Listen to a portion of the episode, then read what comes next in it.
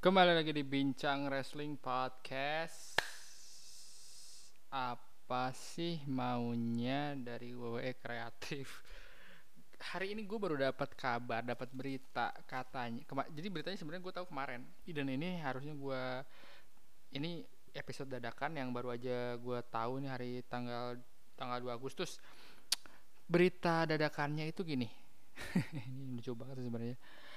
Adam Cole bakalan hengkang dari WWE dan dia bakal jadi free agent katanya karena kontraknya habis.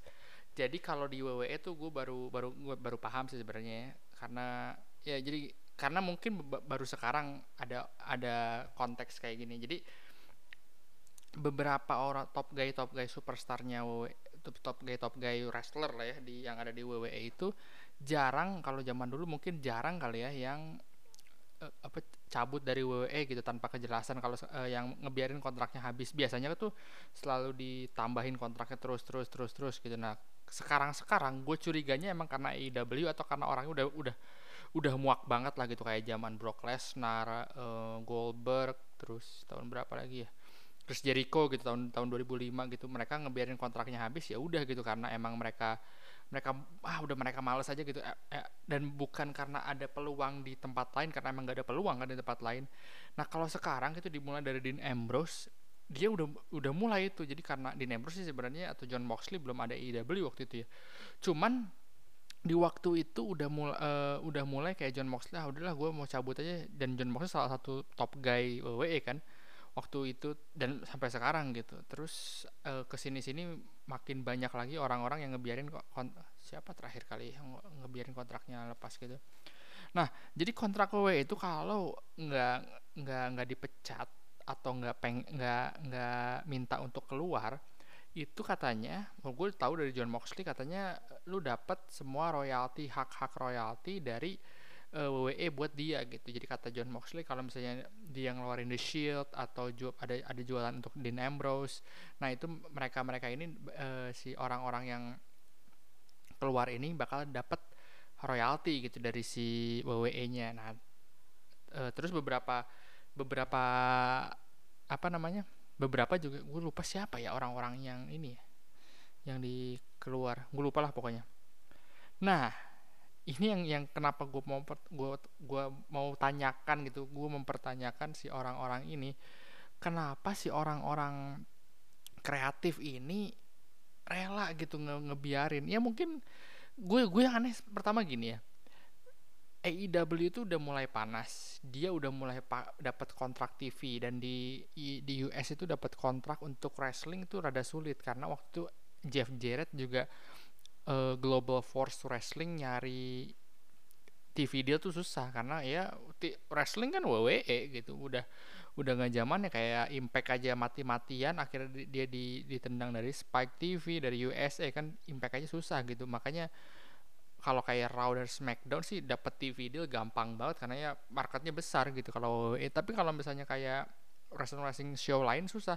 Nah ini ada company baru 2 tahun dan dapat suntikan dana dari bilioner Khan family, udah gitu dapat TV deal dan banyak sponsor juga, oke banget kan. Berarti udah gitu mereka jadi lawan, jadi alternatifnya para superstar. Nggak hanya fans yang nonton tapi para alternatif para superstar atau wrestler WWE gitu atau wrestler yang lain.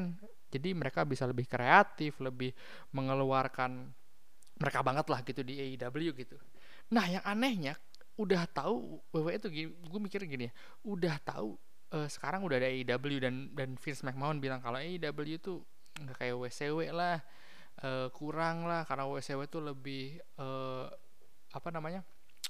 lebih mengancam gitu dan ya Vince McMahon dari WCW itu, nah Monday Nitro itu udah ada tahun dari 95 dan Vince McMahon baru-baru ngehnya itu kan baru tahun 97 ngeganti semuanya jadi Attitude Era, jadi lebih cool, lebih apa gitu. Jangan ini gue nggak nyalain Vince dan OE, tapi nah kasusnya sekarang itu kayak OE ngebuang banyak banget para superstar yang keren-keren banget kayak Alistair Black, Rusev, Braun Strowman, Bray Wyatt gitu terakhir kemarin. Dan juga kayak orang-orang kayak Adam Cole ini gue aneh banget, dia dirilis gitu. Dan Adam Cole kan istrinya kalau nggak salah atau pacarnya tuh di AEW kan, dan AEW kan teman-temannya banyak banget, Young Bucks ya, teman-teman dia lah udah sering banget di luar sana kita lihat sosial media. Waktu pas terakhir tuh sosial media tuh yang anaknya Luke Harper, gue lupa namanya siapa, tapi yang si Adam Cole lawan anaknya Luke Harper di hotel mana gitu, lagi acara tahun baruan kan. Ini gue pernah bahas di Bincang Wrestling di YouTube gitu. Ini yang gue aneh gitu.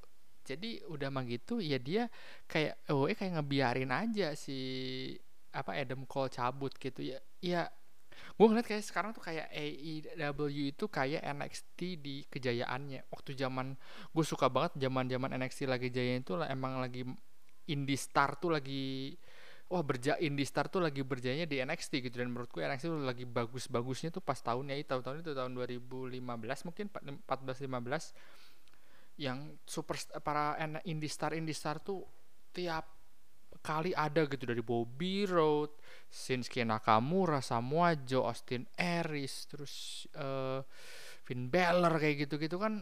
Wah, indie star gitu. Jadi sekarang tuh itu gue aneh gitu. Ini mau dibawa kemana? Padahal dia tuh indie star yang keren banget kan. Dan mereka juga udah pasti bukan indie star, superstar yang keren banget gitu. Dan gue yakin Adam Cole ditawarin kontrak. Gue yakin lah Adam Cole pasti WWE nggak mau ngelepas Adam Cole gitu. Ya pasti ditawarin kontrak. Tapi mungkin Adam Cole mikir ulang ya, kalau dia di NXT, dia run di NXT cukup oke. Dia tuh belum pernah run di Raw atau Smackdown, belum pernah sama sekali.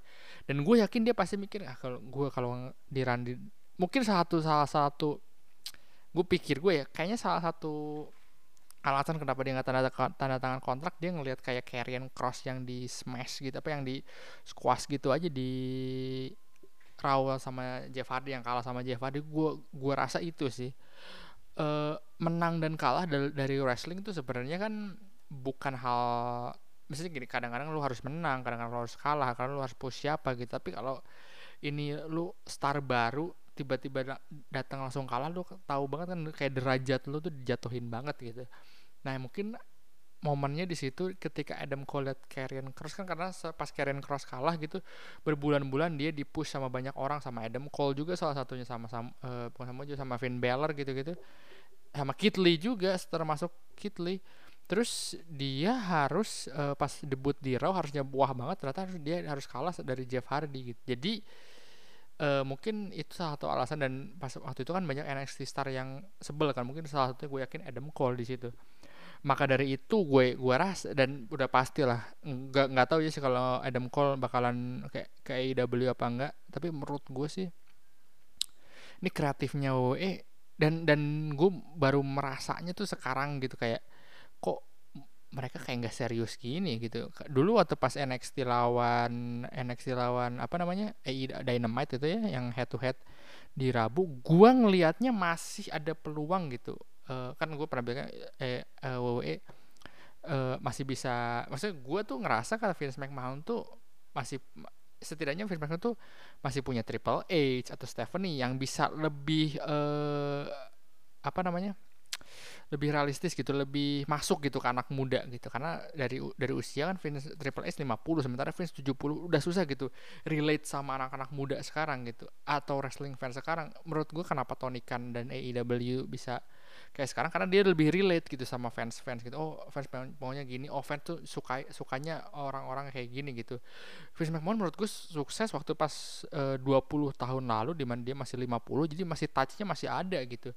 Dan gue rasa sih di usia segitu lagi matang ya untuk jadi promotor. Dan sekarang tuh kayak di 70 tuh udah kayak wah udah susah sih menurut gue, taste-nya tuh udah ya mungkin dia masih punya feel atau gimana, tapi taste-nya tuh udah susah gitu. Makanya ini yang gue aneh, dulu awal-awal gue kira NXT masih bisa menang nih karena jadi gue tuh suka mikir gini, kalau NXT lawan Dynamite head to head, gue berpikir kalau mereka masih punya Roman Reigns, nama-nama yang besar lah, Charlotte gitu-gitu ditaruh di NXT, rating bakal bisa kalah banget itu. Gue yakin lah, John Cena aja taruh di sana sebulan kalah aja udah dua NXT bisa 2. Tapi nggak seserius itu ngebuat NXT lebih bagus, ataupun nggak hanya sekedar taruh si para superstarnya ya, atau mereka nge-build yang lebih oke lagi. Karena mereka, kita harus jujur-jujuran loh, kalau dari segi hasil mereka bagus-bagus banget kan. NXT ada Bray Wyatt, meskipun banyak yang gagal juga, tapi menurut gue hasilnya bagus. Nah kayak gitu, gue kira dulu awal, kayaknya WWE bakalan Dynamite susah nih. Dan sekarang sekarang yang aneh udah sama mereka mencatin orang-orang yang bagus gitu ya, menurut gue yang top-topnya tanpa alasan karena budget kata apa segala macam. Terus yang aneh lagi dari storyline mereka ya gitu-gitu aja tiap ini apa tiap minggu gitu. Banyak yang kemarin bilang kenapa nggak Baron Corbin gitu. Gue juga setuju sih sebenarnya kalau dari segi kemanusiaan, yang siapa sih yang mau orang dipecat gitu. Gue dari segi kemanusiaan sih gue nggak setuju untuk lebih milih Baron Corbin dipecat gitu. Tapi dari segi fans gue setuju lah, ngapain sih Baron Corbin. Dan banyak banget di Raw gitu kayak orang-orang yang nggak jelas kayak Baron Corbin, terus di Raw juga siapa ya, kayak Dominic Mysterio lah salah satu contohnya. Gue nggak suka banget anak punya privilege langsung di main roster terus ngikut-ngikut sama bapaknya, kayak anak mami banget lah sih ya, hal-hal kayak gitu yang gue nggak demen. Dan sekarang udah sama storyline-nya makin nggak jelas, match-nya juga tiap minggu juga aneh. Ngelepas orang-orang keren, Daniel Bryan salah satunya, dan gue lupa Daniel Bryan, baru ingat kan gue Daniel Bryan, Adam Cole, terus ngepecat Alistair Black gitu. Dan WWE itu sering gitu ngelepas tas berita udah panas nih baru kayak mereka. Kayak kemarin kan Alistair Black kalau enggak salah sempat dihubungin lagi kan sama WWE, karena mereka tuh bukannya pengen pakai Alistair Black, cuman ya mereka pengen ngontrak aja supaya si Alistair Black enggak ke Dynamite, supaya nama dia enggak lebih besar atau Dynamite jadi lebih wah gitu. Gue yakin kayak gitu sih. Makanya aneh lah si ini. Gue marah-marah gini tentang sebenarnya gue tuh bukan OA Universe, gue bukan AEW fans, enggak, gue tuh pro wrestling fans. Gue tuh kalau gue bakal sangat senang kalau produk Raw, Smackdown, NXT tuh bagus. Gue bakal sangat senang kalau program AEW bagus. Jadi seminggu itu gue punya tontonan gitu. Salah satu privilege kita pro wrestling fans, ini privilege terbesar kita, itu kita bisa nonton olahraga yang kita suka itu tiap minggu ada, dan gak cuma sehari, itu bisa sampai 5 hari dalam seminggu. Senin ada Raw, Selasa ada NXT, Rabu ada AEW, dan itu waktu USA ya, kita bisa convert aja. Terus Kamis ada Impact, Jumat ada Smackdown. Menurut gue itu zaman mana yang ada tiap 5 hari dalam seminggu itu ada acara TV pro wrestling. Zaman dulu mana ada kayak gitu. Zaman dulu 10 tahun lalu mana ada lima acara kayak gitu kan. Sekarang tuh 5 acara yang oke gitu. Nah, kalau lebih oke lagi kalau 5-5-nya ini oke. Jadi anjing Raw bagus banget lah, besoknya NXT anjing keren juga lah, AEW bagus juga, Impact bagus juga, Smackdown bagus. Wah, tambah lagi pay-per-view tambah. Jadi kan kita seneng gitu ya kalau nonton wrestling tuh balik lagi ke bagusnya gitu. Jadi kita tuh bagus-bagusan, bukan yang jelek tapi dibela gitu. Ya gitu aja dari gue untuk bincang wrestling podcast minggu ini.